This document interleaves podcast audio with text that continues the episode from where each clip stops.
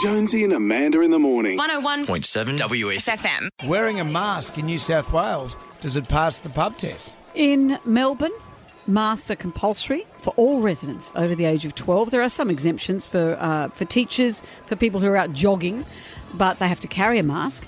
But you will be heavily fined if you are not wearing a mask. Mm. And there are those that think that maybe we should be doing the same in New South Wales.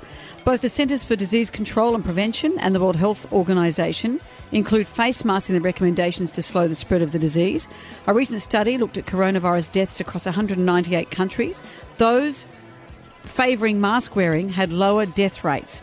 And researchers have predicted that 80% of the population wearing masks would do more to reduce COVID than a strict lockdown. Wow. When we flew, I, I wore one for the first time when Harley and I flew up to Brisbane to see my dad and my brother and his family, um, and wore one on the plane. First time I've worn one, and it's it's weird because you just smell your own breath.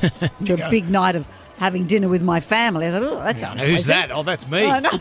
But apparently you get used to it, so Yep. that can't be an excuse not, not to wear one. Well, I wear a face mask a lot on my motorbike, and I find I don't have a problem with my own breath.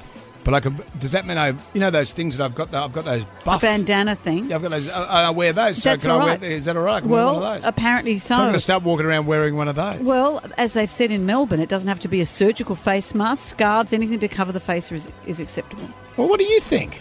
Should we all be wearing face masks? Uh, that, that statistic that you just said, 80% of the population wearing masks would do more to reduce COVID than a strict lockdown. I kind of like that because we don't want another big lockdown. Absolutely.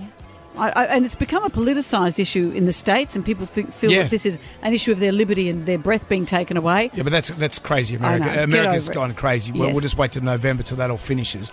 But then, right now, it seems like a practical thing to do. Wearing a mask in New South Wales, does it pass the pub test? Heck yeah, and evidently also wearing safety glasses greatly reduces the risk of transference as well. Yeah, it definitely passes the pub test as long as people wear them properly. The only question is and drinks might be a bit difficult. Not only New South Wales, but the world. It seems to have worked very well in Asia. They've um, got it well well and truly under control. If we all did the same thing, it would be a far better place and we'd get over it a lot quicker. Absolutely, yeah. You've got to wear a condom for other things, so you might as well wear a face mask to save your life and others. No, it doesn't. They get all gunky and uncomfortable. I think they're germ creating themselves. No, well, you throw you, you don't use the same one again and No, again. no. Michael Jackson used to throw his one out all the time, but his nose went with it.